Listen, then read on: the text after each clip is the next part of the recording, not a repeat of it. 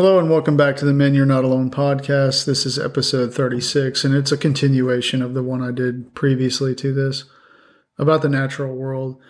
And I cut the last one off, and then I had a few more thoughts that popped into my mind, and I didn't want to make the previous one 45 minutes long. It was longer than I'd planned.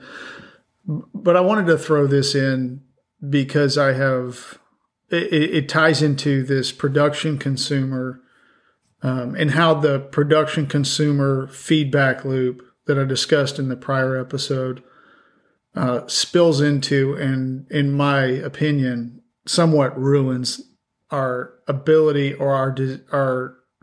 It becomes an obstacle to us plunging into the natural world as men. And so this is something I have seen coming from the West um, in the Rockies to the Southeast is that you don't have the remoteness that you do out West. It's not rugged. I mean, there's places where you can find ruggedness and stuff, but it's not everywhere. Out West, it's rugged, it's vast, and it's it goes on for thousands of miles here it's you kind of have to you're sort of it, it, this was a tough change for me to come to this part of the country because it is largely the man-made version of the natural world. Like here's a little area where you can go. Uh, when i was a forest ranger my my area was 1320 square miles. Not 1320 acres not 130000 acres. It was 1320 square miles of remote. And outside of that was just more remote, hundreds and hundreds and hundreds of miles of more remote. And there would be little towns, you know, laced into that. But, you know, if I went north out of my turf, I could go to Montana. I could probably get to uh, somewhere around Sheridan, Wyoming before I passed a town or had to go through a town up in the Buffalo Range, up in that area in Wyoming, northern Wyoming. And so coming down here, the, the, what I want to tie together is this production consumption feedback loop and how it impacts the natural world. So what I've seen since I came here, being part, uh, having a connection to the natural world, what I see here is that translates often to buying outdoor gear. It's equipping yourself for the outdoors with this consumer deception that you have to have a bunch of gear to do it. And because I've spent much of my life without much money, I have throughout the course of my life learned how to love life and experience it without two sticks to rub together. And I have discovered that you don't need a lot of money to do that. And I don't travel off to Belize and Europe and I have not gone on a safari in Africa. I have not, you know, wandered through the the Andes or I have not gone to the southern tip of Chile. But I don't have the money for that. So I make the best of what I have around me. And I have grown up that way. Um, it's from growing up with, you know, very, very little and I wouldn't change that for the world because it taught me how to to take advantage of what I have and, and make the most of it. And it's amazing what that has blessed me with throughout my life. But here, it, one example came to mind. So I live in a very fast growing small town. And I am, you know, I'm one of the builders here, and I am adding to that growth to help meet the demand of people pouring into this area. I grew up, I, I didn't know that there were fish other than trout and kokanee salmon. Like that, I mean, I knew there were, like sometimes you could catch crappie or like a occasionally a bass in a lake. But out west where I was from, the water was cold. It's not conducive to uh, the fish that are in the southeast that like the warm water. So I grew up eating uh, trout's all I knew. I knew how to catch them. I loved them. Uh, to this day, I still love trout. Um, and it's just what I grew up eating. I grew up catching fish that in water that I knew was exceedingly clean. Like I could drink from the water source from which I took my fish, my dinner. So as I came to the south, there are the water's not warm enough. It's it's too warm here to sustain trout. So there's a really short window in the wintertime where the water's cold enough. So the state will stock some trout in different areas, and they don't live very long uh, because the water is either dirty, it's not cold enough. Trout have to have really cold, really clean water, and it, I grew up with kind of the rule of thumb that if a trout can't live in it, I don't want to eat from it. They're sort of the canary for the coal mine. They're a good gauge in my mind of where it's safe to eat something, where it's safe to get your dinner from. And and so when they stock some of these areas, there's a couple close to me and then more as you get farther out, a handful of them.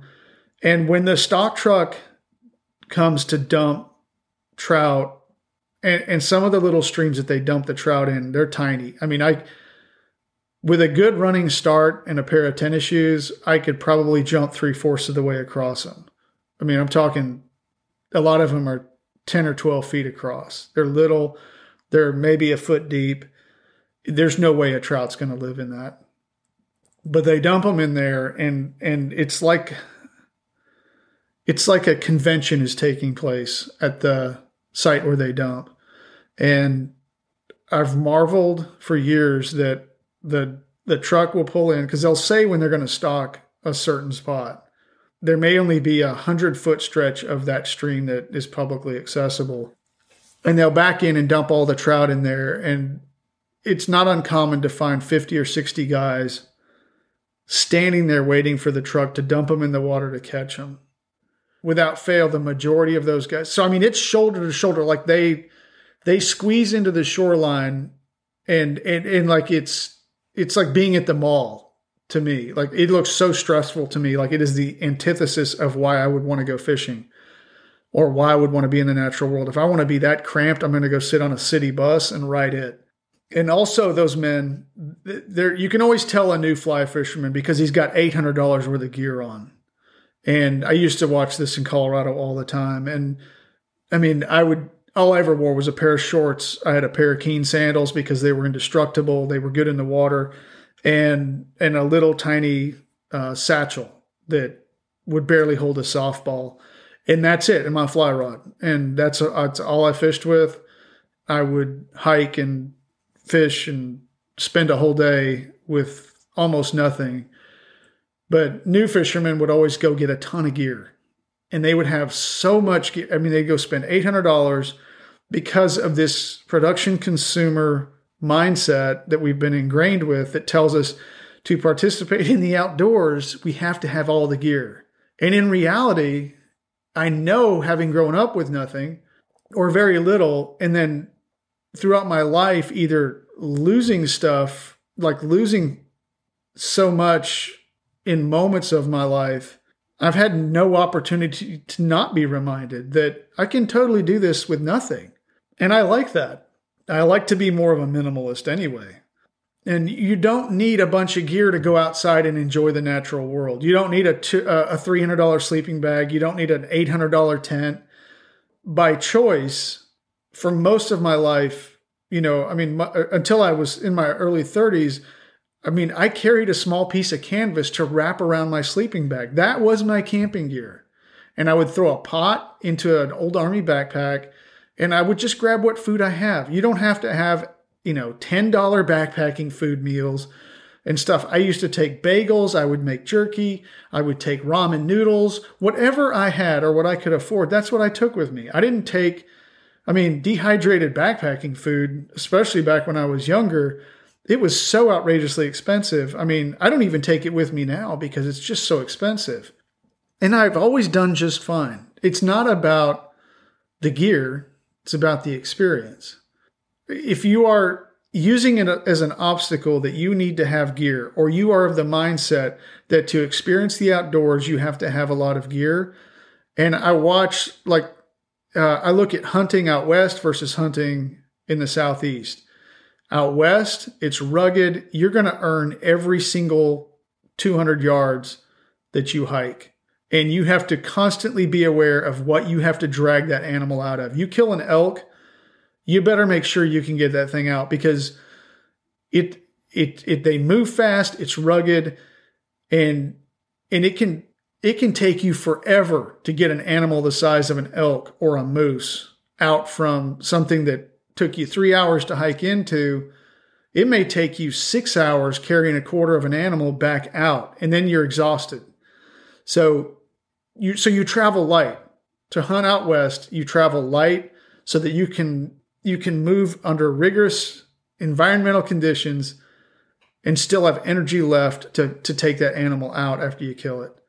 Down here where I'm at, guys show up with a pickup full of gear, a trailer full of gear, ATVs and all this stuff and and most of the time they can nearly back up to where they're going to hunt. But there's so much consumer deception that you think you have to have all this gear when in reality you can just grab your rifle, go out to the woods and shoot a deer. That's what we did out west and you can hunt everything. You just need a rifle and some basic staples in a light pack, and you can go cover vast regions of rugged areas. And and that's just a couple of illustrations that I've seen in a contrast. Don't get stuck in the mindset that you have to have expensive gear or that you, I mean you need a few basic things and that's it, but you don't have to have expensive things.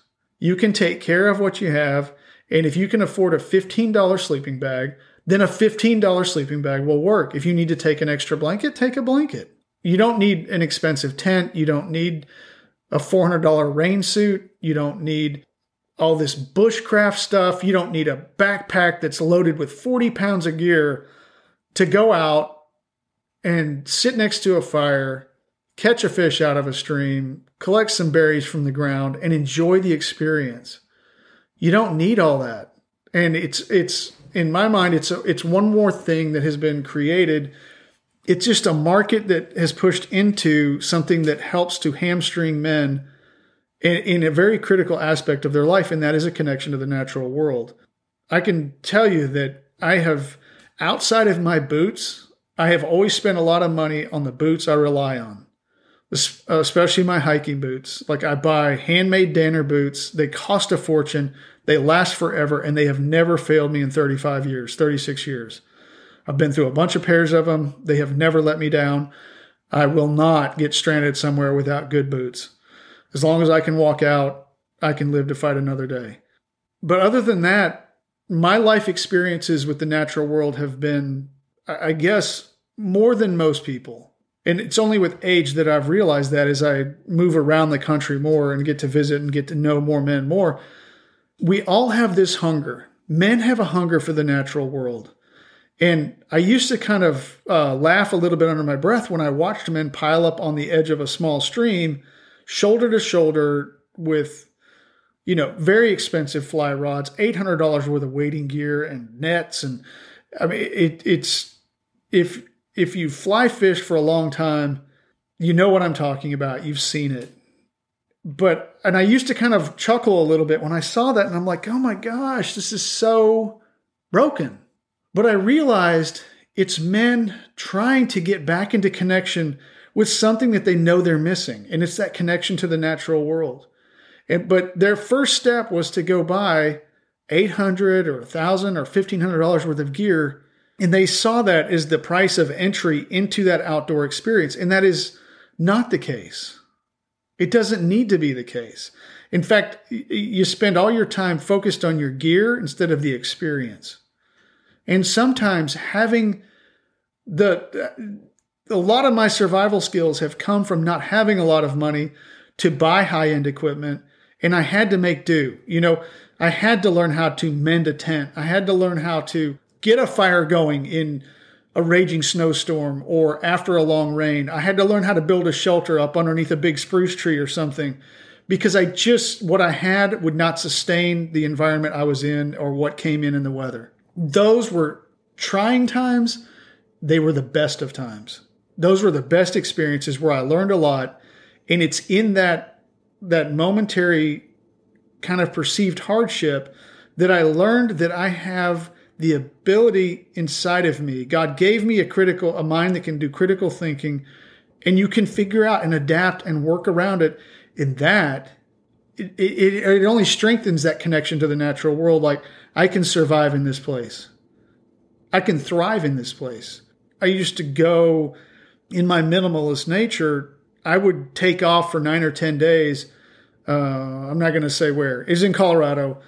There was a particular range I used to go to uh, frequently because it got me away from everybody. It was kind of it was off the beaten path. Very few people knew just how vast it was, and it it was full of trout. It was just awesome. So I would go for nine or ten days, and a lot of times I'd go by myself. I wouldn't even take a flashlight. I'd take no tent. I would take no matches. I used to take just my flint and steel, and um, I would take one canteen, my water my water purifier, a sleeping a sleeping bag, and that was it and I had to catch my food. I would take a little bit of something. I don't know why I used to take bagels with me. Um, I would throw four or five bagels in my in a Ziploc and toss them in my bag.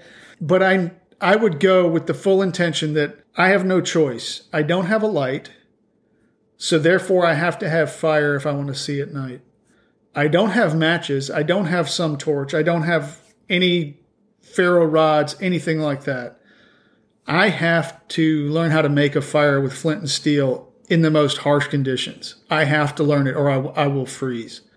And I had one canteen, one little quart canteen, a little plastic military thing, cost me like $2 at, at the surplus store. So I had to pay attention to where the water was. And sometimes I'd have to sit at the water and drink a couple of them because I knew it was going to be a little ways before I got to the next water source. Um, I had to catch my dinner. I didn't take a fishing pole. I took a little, uh, there used to be a cough drop called Sucrets, and they came in a little clear tube with a pop on lid.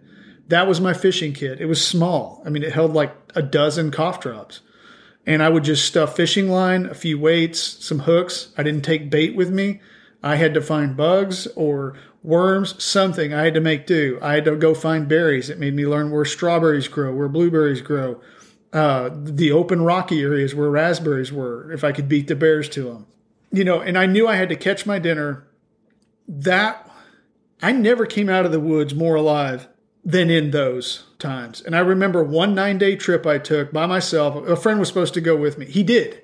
In fact, he went with me. We got, we hiked about 10 miles to some lakes. I mean, the access point was remote. It was three hours, two and a half hours from town. It was a rough road getting even to where the access point was. Then it was a 10 mile grueling hike. Uh, like it is, it's a very brutal hike to two beautiful lakes that sit way back in the middle of this range. They're full of golden trout and it's great. And, and most people at that time did not even know where they were. And plus the hike was brutal. So it, it didn't get any traffic. After the first night, the second day, he told me he had to leave. So because I won't abandon somebody. He wasn't as well versed in the woods as I was, and I said, "There's no way." I mean, I, once I got done being mad because he had told me he was coming for the full duration of the nine or ten days. He did not tell me till we got to the very end of our destination that he had to leave the next day. So uh, once I cooled off and I told him, I said, "Look, I can't. I'm not sending you back out of here ten miles by yourself. I, I, will be a nervous wreck, wondering if you injured yourself on the way out did you get lost? Did you did you go in the wrong direction and now you're who knows? You're halfway to I mean, you're 10 miles south of the Wyoming border and starving to death. So I put my gear under a tarp and I walked all the way back down with him and it had started raining and I walked the 10 miles back down. He part he went back to town and I um, I slept in my pickup and then the next morning, I turned and walked back up to where I was camped. It rained for all nine of those days. It never stopped raining once it started, and everything was soaked. I still had to do all of those things to make it. And I made myself do it because I wanted to know I could do it. And I did. And I did it with almost no gear whatsoever. It didn't cost me much of anything at all. I didn't go buy anything for the trip you don't need a lot of crap to go experience the outdoors. Quit focusing on the gear if that's what you're doing. The gear is just a distraction. it will take away from the experience. If you can afford it, grab a few key pieces of gear that won't let you down, but don't focus on that. Focus on the experience. I mean, I've been all over, been blessed to be all over the place to see the redwoods, to see, explore Montana, all through Idaho. I mean, the deserts of the South, the, the high deserts of the Southwest, up and down the coast of, of California, all the way to Maine, and then a little bit into Canada. I did it all on a shoestring budget with nothing, almost no gear. And I have lived a life of exploration and adventure without much of anything to do it with. And and I know for a fact you don't need a bunch of gear to do it. If you're using as an excuse that you you just need this next piece of gear and then you can go, stop. Get out of that loop. Get out of that feedback loop. You don't need it. You need the experience more than you need the gear. I would not necessarily head off on a two week expedition across Alaska without some really good gear, but you don't have to go do that. It doesn't have to be one extreme or the other do what your situation allows to do. The most important thing is that you get out of your comfort zone and you go into the natural world with what you have the ability and the capacity to do. And every time you go do that, your abilities will increase. Pick up a new skill, pick up a new ability to do something, learn how to make a fire, learn how to start identifying edible plants, berries. Where do you find them? How do you catch different kinds of fish? There is something you can learn every time you go out. And if you will do that repeatedly, it might surprise you after a couple of years the skill set that you have acquired for traveling light and experiencing the natural world in greater distances or greater degrees of remote and and it, it just it's like the reward it's like a v it opens outward and it's in those trying, those struggles without everything that you think you need, where you learn what you have inside of you to experience the world that God made. And it does not require $2,000 worth of gear for every little thing you go do.